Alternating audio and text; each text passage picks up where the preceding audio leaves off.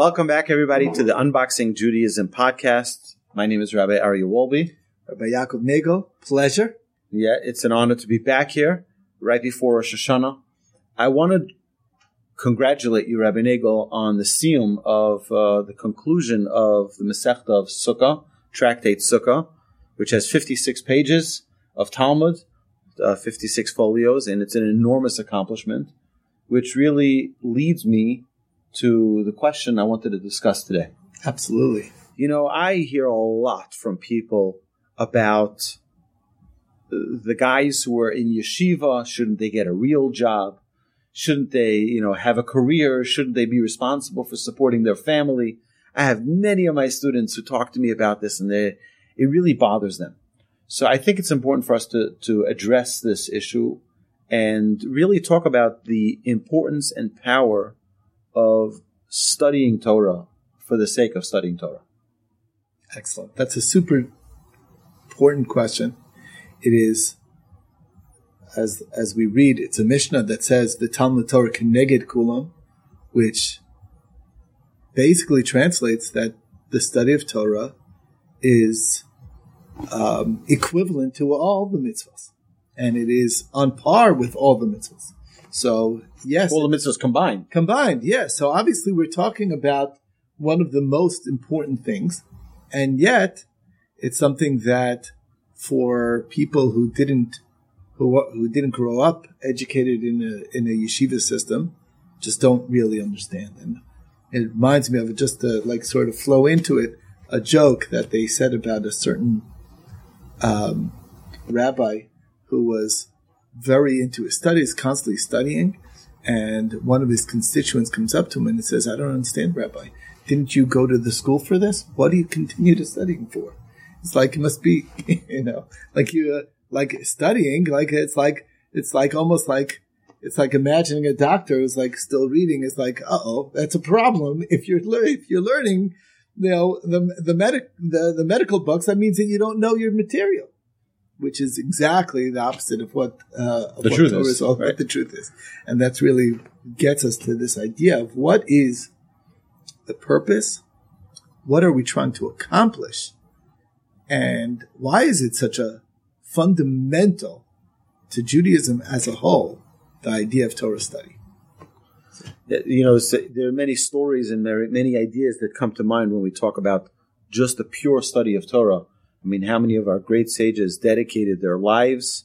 Uh, how many scholars there are today? I mean, we're living in a generation that has the the absolute explosion of Torah. I mean, you walk in the streets of Jerusalem, and every corner there's another synagogue and another yeshiva in the top floor, and the bottom floor, in the you know in the middle floor. You have everywhere. You have booming yeshivas and Torah institutions everywhere across the globe. In Houston, we're we're exploding. We have a you know many many schools that teach Torah, and uh, one of them, our the one that I send my children to, the one that you send your children to, I believe, right? Um, you have all your children that are in day school or in that school, and we have over 430 students, and this is Houston, Texas, and it's like it's an it really is an explosion of Torah study in our in our generation. But that question comes back. It's like, why study the Torah? Okay, so be a good Jew. Observe the mitzvahs. But to sit and learn, to sit and learn, and to sit and learn. So I remember my grandfather would address this from a totally different angle. My grandfather was a big rabbi, many of you know, and his approach was was the opposite in the sense that he would go to the yeshivas and I heard him say this numerous times, where he would yell about guys who were married sitting in kollel, which is a yeshiva for married men, and they would sit and learn for years and years and years, and it, you know they would never leave. And he would say like this: "You have to feel a responsibility for the Jewish people. You have to feel a responsibility for your brethren." And if you have the ability with all of your Torah knowledge to go share that with the world, you have that obligation, not to just hold it for yourself. So yes, take the Torah learning and move it. That was one part. There was another part that he shared, and that was that there is an obligation for us to provide for our families. And if someone is not learning with the full 100% capacity of Torah study, meaning yeah, it's the comfortable thing for me to do. I'm getting my check from the government and it's a comfortable thing. He said such a person is considered a rodef. He's, he's a, what do you translate rodef in, in English? He's a pursuer. He's putting some, he's putting other t- Torah scholars in danger by not taking the appropriate responsible measures for his family.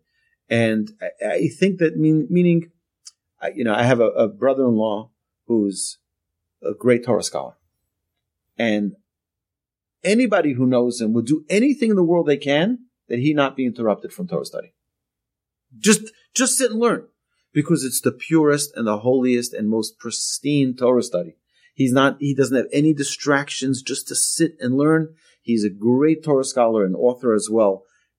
That's what we want. We want the purity and the holiness of Torah. The problem is, is that I think people are confusing doing other jobs with the Torah, the blending of other things with the Torah, which is important, obviously. We all do that. But what is, I want to talk about the highest level of someone who can dedicate their entire lives 100% to Torah study. Okay. So, first of all, there's a, I think, I think a very important thing that most people don't think about is, um, is Torah study for everybody? Okay. And I think that's a, before we get to the person who is their everything, we need to recognize the fact that yes, Torah study is for every single person, every single Jew at least. Torah study is for them. And Torah study is on each to the level that they can, but absolutely. And it's fascinating how the Talmud actually subcategorizes the various levels of Torah study. They have people called Bale Mikra, people who are um, what we would call proficient. proficient in the five books of Moses. That's their area. Then there's Bale Mishnah. They're Mishnayos Jews. They um, study the the books of the Mishnah, the six orders, and that's their level. And then there's Bali Talmud, and that's the um, studying on the level of understanding the reasonings behind all the Mishnayos. This is the different levels that the Talmud discusses, um, and everybody needs to dedicate time to Torah study for Torah study's sake. But one of the primary things, and this is one of uh, something that people don't even think about, and that is that in the Torah study for Torah for for for Torah's sake, there's a famous uh, Rav Chaim Volozhin. I'm sure you're familiar with this. He was the founder of the first yeshiva in Europe that of that that's that our yeshivas are pretty much patterned after, and he writes in his you know seminal work, the Nefesh HaChaim, he writes how that Torah study for for study's sake is not the not when you're is the enjoyment in the Torah study is in fact not a not only is it not a detraction from for Torah study for Torah's sake, but it is when there is that enjoyment in the Torah study, that is in fact the fulfillment of studying Torah for Torah's sake. That's not called an ulterior motive, and that's in fact ideal. Um, so that's so. So, yeah. so you're saying tr- true altruistic study of Torah for no benefit. I'm not doing it to get paid. I'm not doing it to get honor. I'm doing it just. I'm not even get, doing it to learn, to understand. I'm doing it because this is what Hashem commanded me to do: to study His Torah, to study His uh, guide. And I, the way I simplify the understanding of what Torah is is I don't know if I've given this on this on this podcast before, but this this uh, this example, right? But if someone buys a car, they buy a brand new car. So uh, you know, till now they drove their Toyota Corolla, now they drive their BMW. So it's the ultimate driving experience. So what's going to be the first time they take the car out of the lot? They go. When is the first time they're going to look at the manual? When they go fill up gas. Why? Because till now I put in the cheapest gas as long as I get the car moving. But now I'm driving the ultimate driving machine. I'm driving a luxury vehicle. If I want to have the ultimate driving experience, I have to follow the rules. So you open up the book, and Mr. BMW tells you you have to put in premium gas. say premium gas. It's an, it's a dollar more per gallon. Are you crazy? Who do you think you are, Mr. BMW, to tell me what to put into my car? It's my car. I worked hard. I earned this. I'm going to put what I want to put in. And what's Mr. BMW going to tell you? They say, do whatever you want. Put water in there. I'm just telling you, as the manufacturer of this vehicle, if you want to experience the ultimate driving experience, I, cre- the way to do I created the engine. I created the transmission. I'm telling you how to use it in the ultimate way, in the in the most right. Hashem created a, a human being, and He gives us the Torah as the manual. He says these are the ingredients you need to maximize life, to maximize pleasure, to maximize the experience of life. You don't want to listen? Don't listen. You have, you have free will. You can do what you want. But this is Don't expect it to run as it should. exactly right? Hashem yeah and you know what? Sometimes they're going to write to you in the car manual don't turn on on a turn. Don't be too sharp because it, it could tip. Right. don't do it sir well, Take care not to do. avoid the Uh, warranty. exactly now hashem tells us there's certain things you shouldn't eat. There's certain things you should eat right? There's certain things that you should do certain things that you shouldn't do. Because hashem is t- guiding us and giving us that is the manual of how to maximize life so, in the study of Torah, we can learn Torah because I want to understand. I want to, I want to see the manual and understand. But that's not the only study of Torah. There's a lot of the topics that we studied in Tractate Sukkah that probably will never be relevant to us. Right? And if there's no temple, i- i- you know, in our lifetime, then maybe, maybe, right? It won't, it won't be relevant till the re, till the rebuilding of the temple in Jerusalem. And we still study it. It's not practical for us, but we still study it because it's Torah. And there's a virtue to studying something in Torah, in Torah. I'm not talking about, right? In medicine, if it's not relevant to you, why would you study it? Why would you, wait, wait, right? Why fill your brain with something that's not practical? It's not practical, right? But if I in Torah, even if I don't need it or necessarily eh, benefit from it, so to speak, there's a benefit to it, right? It's like we're going to say tonight when you do the siyum, when you conclude the, so we say anu amelim vehim amelim. We toil and they toil, meaning the nations of the world, people out there, they toil and we also toil. What's the difference? Anu amelim. We toil and receive reward, and they toil and don't receive reward. And of course, the question is, what are you talking about? I hire an electrician, he, he does He get works hard reward. and it gets paid. Right? I hire a plumber and he works hard and he, get, and he gets paid. So what are you saying they don't get paid? So the answer, I believe it's from the Chofetz Chaim, he says that what happens if you hire a plumber? You tell him I have a leaky sink. And he says, you know, I need to get that part. He goes to Home Depot and he buys the part. He comes back and he's under the under your faucet and he's it was for five hours he's there. After five hours he says, I'm sorry, I can't I can't fix Still it. leaking. It's still leaking, right? So he's gonna say, and he gives you a bill for two hundred fifty dollars. And you're like, excuse me, right? What are you giving me a bill for two hundred? Right? I asked you to fix it. I didn't ask you to work for five hours. I asked you to fix it. You didn't fix it. Goodbye. I'll call someone else who can fix it. Right? Absolutely. That's the way it works. But in Torah, what happens if someone sits and learns Torah for five hours and he doesn't understand a word? He sat and he read the portion. He read the Mishnah. He read the Talmud. He read the Midrash, whatever it is. he can come out even more confused than he was when he started. than when he started. But you know what? He gets the reward. He gets paid for the- as for, for the effort. Yeah. Because, and this is why it leads me to the, my favorite Mishnah in, in Ethics of Our Fathers, is our job is not to complete the task. Lo lechem lo chalignor. Aval iyat havin chorin li batov. You're not free to take a vacation from it.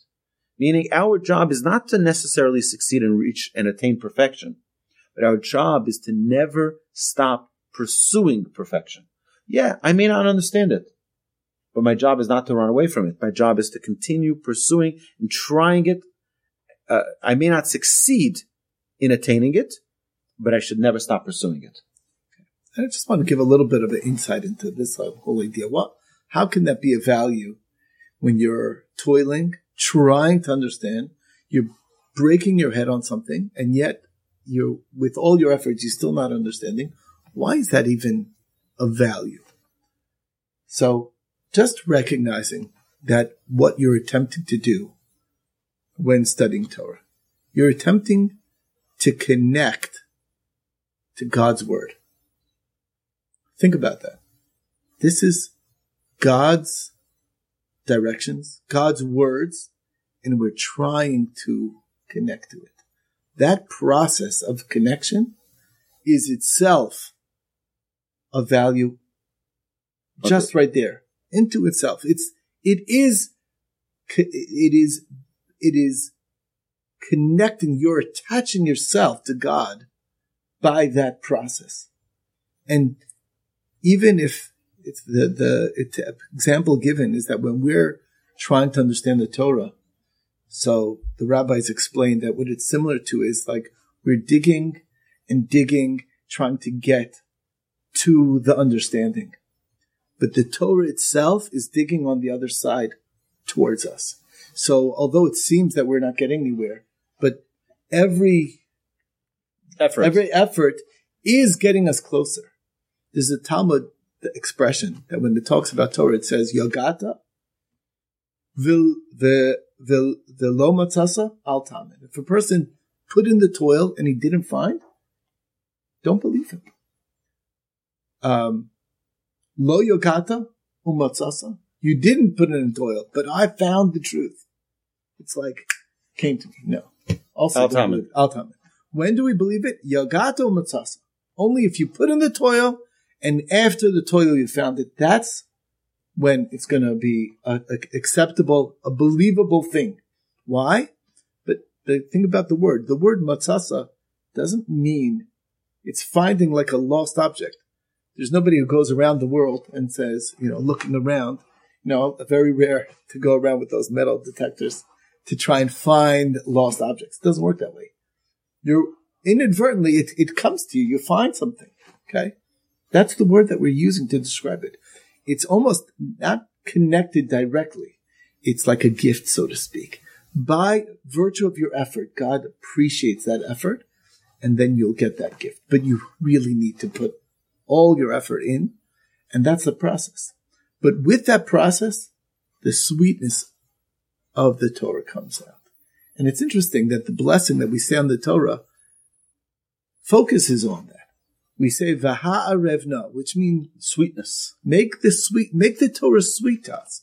Let us appreciate that sweetness because uh, once somebody with the work and with the toil and with all that effort trying to understand it, he gets it. It's like that the pleasure is, is indescribable and that's where that's the beauty of that. You're connected to the God, to God directly. You know, this is one of the most beautiful introductions to any book is the Ramban's introduction to the Torah.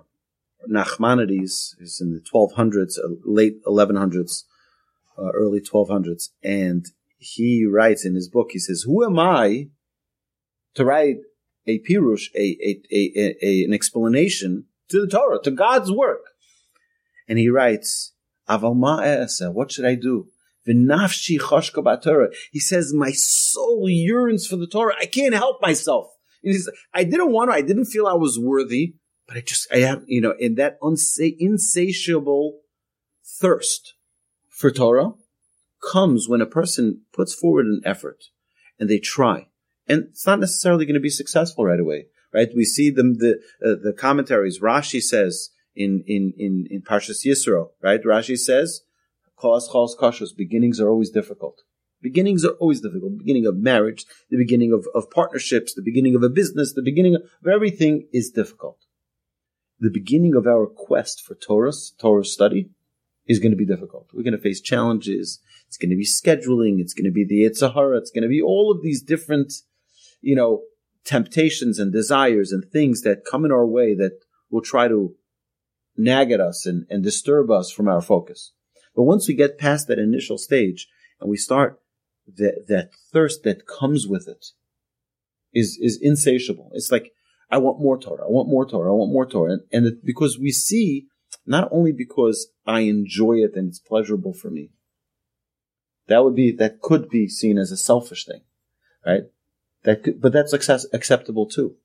But it's because the Torah creates a a um, a mechanism of desire of of, of wanting of of connection, really, to, to the words, to the source, which is Hashem, the Almighty, creator of heaven and earth, in the words, in the very words that are in the Torah. And it's, it, you read through all of uh, Deuteronomy. It's like the most remarkable, each portion is a gold mine. Again, and you, you look through all Torah, it's a gold mine. It's like never ending wisdom. And you wonder, it's like, how does the world exist without having this? I'll tell you, it's a fascinating thing about uh, Torah. So many parts of Torah that when you think about it, it's like, I don't know if anybody has gone to a synagogue and hears a sermon from the rabbi. And there's a message from the Torah portion that's timely, that connects perfectly to something that's on our mind and that's there. And how does that happen? And it's every week, week in, week out, year after year, the rabbi's giving classes or, and, uh, you're, you're going to a torch class or something and something from the Torah portion is connecting to what I'm going through in my life. How is that? It's, it's only because this is God's word that's there for eternity for every circumstance. And it's a message is embedded in every part of the Torah to connect to. And that's, um, and the more you study, the more you realize that this is not speaking to me, um, to, to some other time, some other place. It's speaking to me in the here and now in exactly the struggles that I am going through in my own life. And it's a message for me. And the more we're willing to open our ears and eyes to see it and to hear it, the more we'll see it and the more we'll experience it. So the Torah study is not just uh, theoretical, and it's and even that what I'm driving at is that even the most theoretical portion of Torah is full of lessons, full of life lessons. That is exactly what we needed to hear. That's one factor. I think there's also another very important thing. As as you if you introduce yourself to us, if you get to know a true Torah scholar who really toiled in Torah, you'll be amazed at his tremendous acumen and ability to cut through the fat and get right to the core of anything, of any topic. And that is all from the process of Torah study. Because that's what the process is. When we're learning, we're encouraged to ask questions, to delve in, to analyze. And that's what the Talmud especially is built for. It's full of questions and answers. And what were we thinking before this question?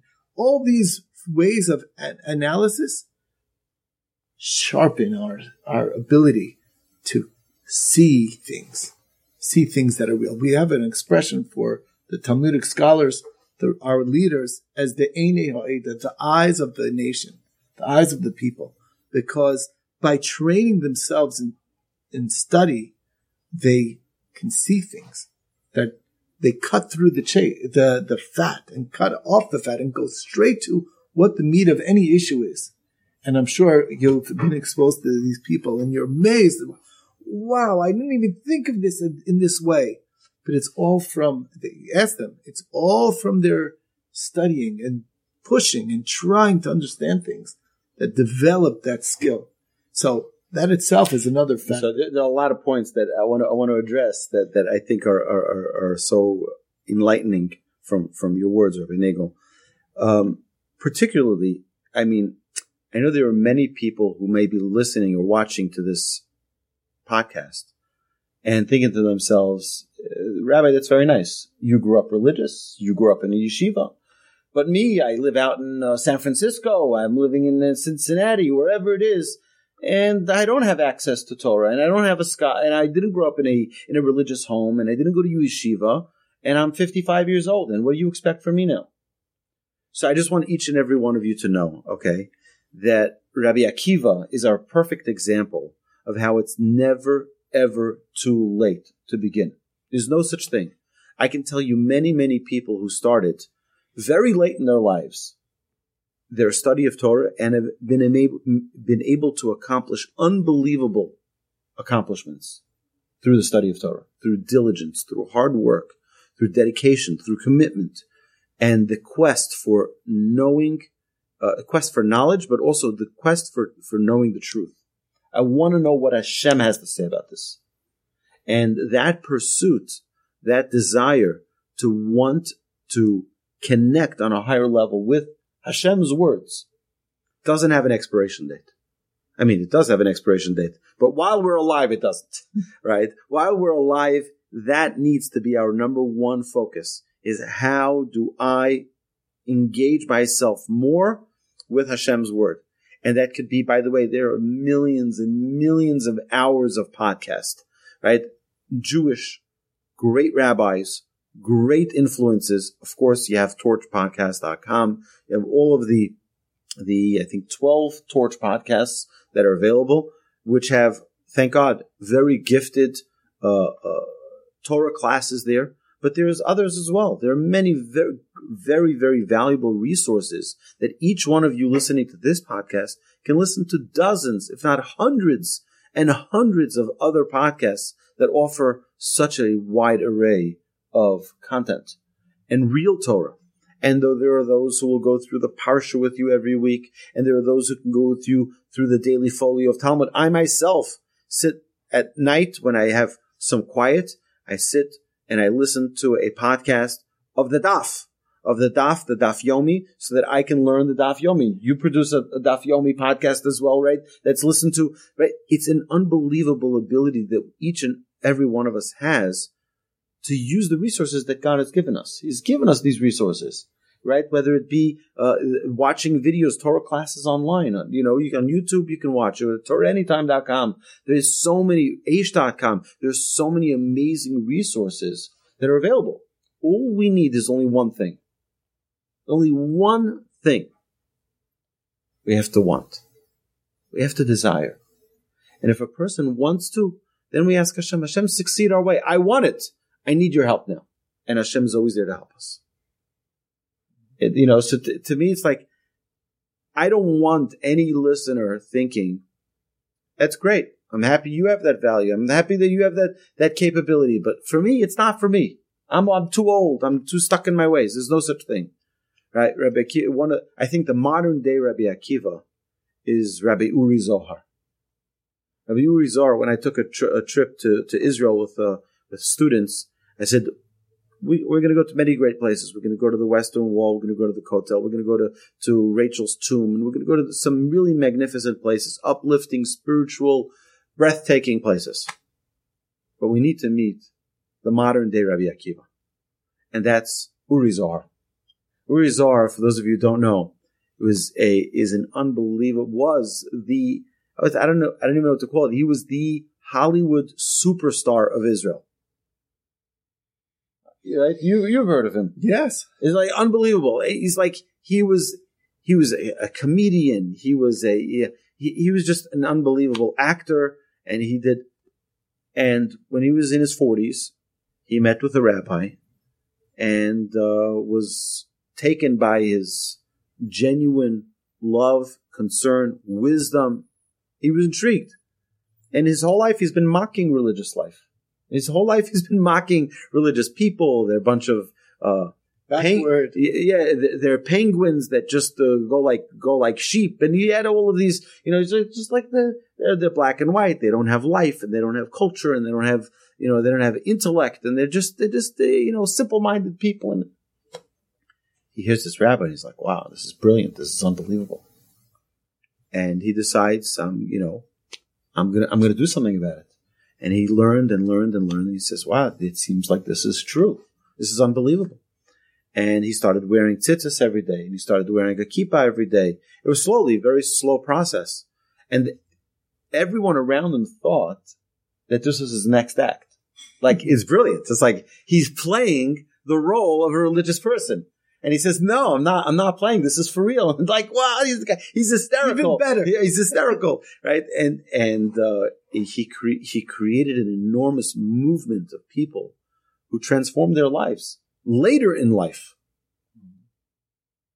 With with with an I, and I used to walk home with him from shul every Friday night when I lived in Jerusalem. We used to daven in the same in the same synagogue, and I always wanted to walk home with him because I felt like I was walking within an elevated human being. He was he, he had this presence of godliness on him.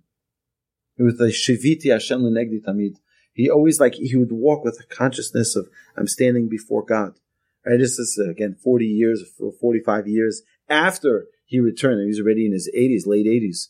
But it's unbelievable. So we went to see him, and we saw him. We went, we went to his house. They said he's across the street at the shul. He's he's davening. He's he's praying mincha. So I went with the students. We went into the shul, and we see him talking. It's like he's having a face to face conversation with God. It's like it, it was vivid, real. It's like it was an unbelievable experience just to see how he talks to Hashem in prayer. It was an unbelievable uh, experience. Then we came out, and everyone was like, "Wow, blown away by him." They said, "No, can we take a picture with you?" He says, "Of course." He says, "I'm a movie guy." He says, uh, "He says I love cameras." Right? And of course, they took pictures. A very different type of, uh, but it, it was it was it was an unbelievable experience because you see a guy who's down to earth, but a guy who spends every single minute of his day that he has available to study Torah and to spread the word of Torah. He spent many years, the rabbis told him, you got to go out and share your Torah with the world. And it's, that's, that's, I think, a great example of how it's never too late. Is no such thing as a person should ever say, me, I don't have, have to offer. Uh, what do I have to offer? Every single person is special and unique and has a special uniqueness to Torah. There's another thing that I was brought, and then I want you to take the floor, is that we have to make sure that the Torah that we study is truthful Torah and not biased Torah. And that comes by having a rabbi. You know, we have a class here at the Torch Center every single Friday where it's called, it's, it's the Thinking Talmudist class.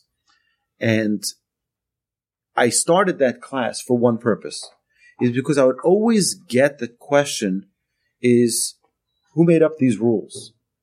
Right? Where does this come from? And I said, you need to learn Talmud for that.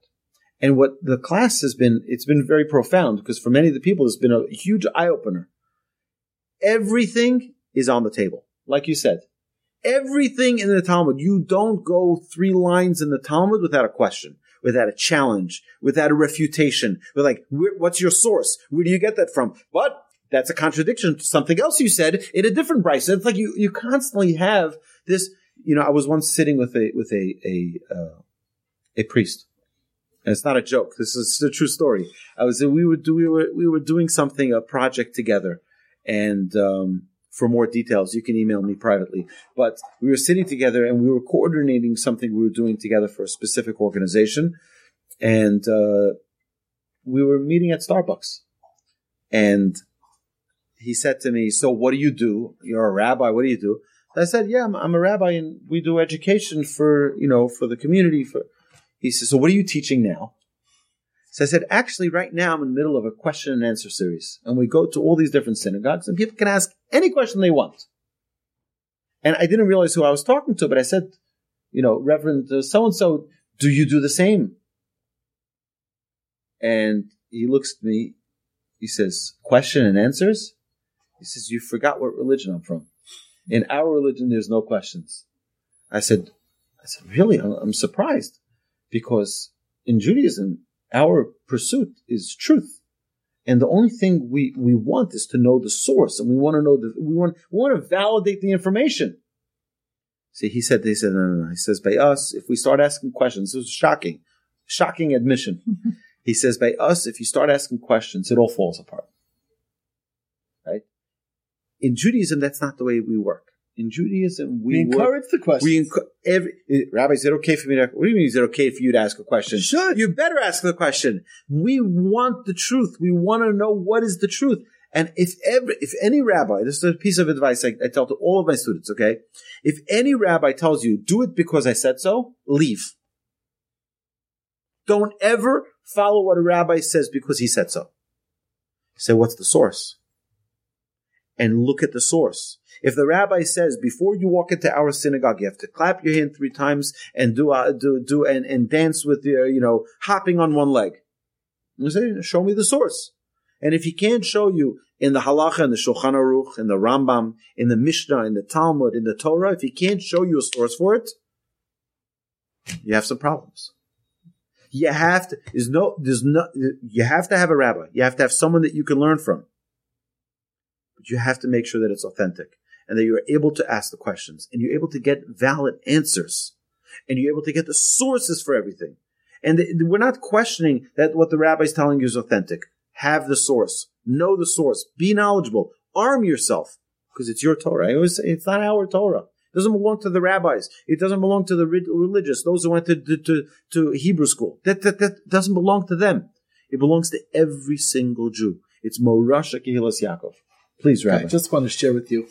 We say in prayer, we say, V'sein chalkenu which means that we're talking to God and we're saying, give to us our portion in the Torah. What does it mean, our portion? Give us knowledge of the Torah. Let us understand the Torah. What does it mean, our portion?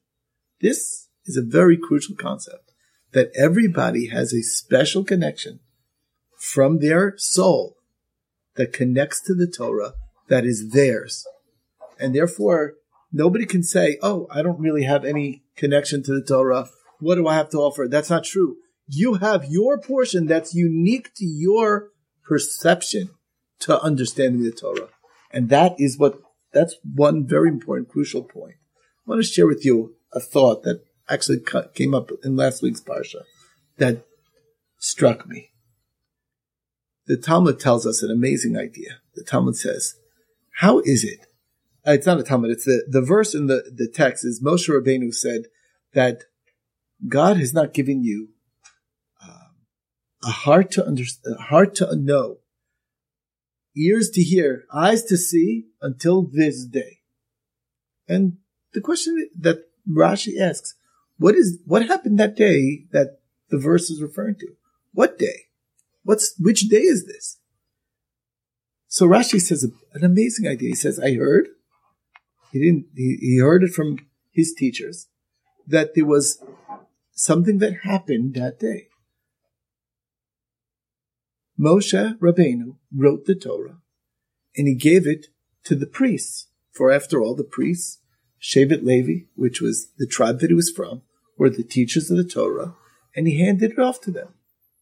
And all of the Jewish people, beside outside of Shevet Levi, came to Moshe and they said, "Excuse me, uh-uh, what are you doing?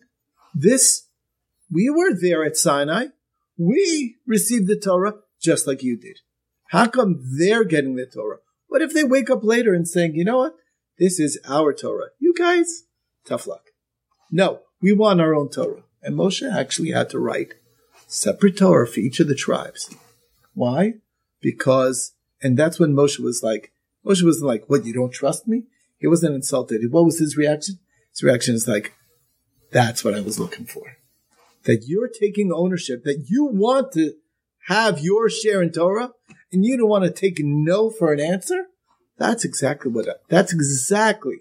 I see that you really desire to be connected to Torah. They're showing their will there. And accusing Moshe of like nepotism or something is like, that's exactly what I love. Yes, you get your own Torah. We're not going to let you uh, fall by the wayside or anything. And that's really what we're offering too. I think that's really what it is. Nobody has a uh, nobody can say, "Oh, you know, an excuse." That's you're saying. There's so many opportunities out there. It's a good news and bad news. The good news is there's so many opportunities. The bad news is, sorry, you don't have much of an excuse. That's okay. right. No excuses. Right. You can do it. Like you said, all you need is the want, and it, and it's achievable. There's access. And that's the key thing. Beautiful. Thank you, Rabbi Nagel. To all of our listeners and friends out there, please, if you have any questions or comments about this podcast or ideas or topics you'd like us to address, in future podcasts, please email us at unboxing at torchweb.org. Thank you so much and so long. Amazing. Thank you.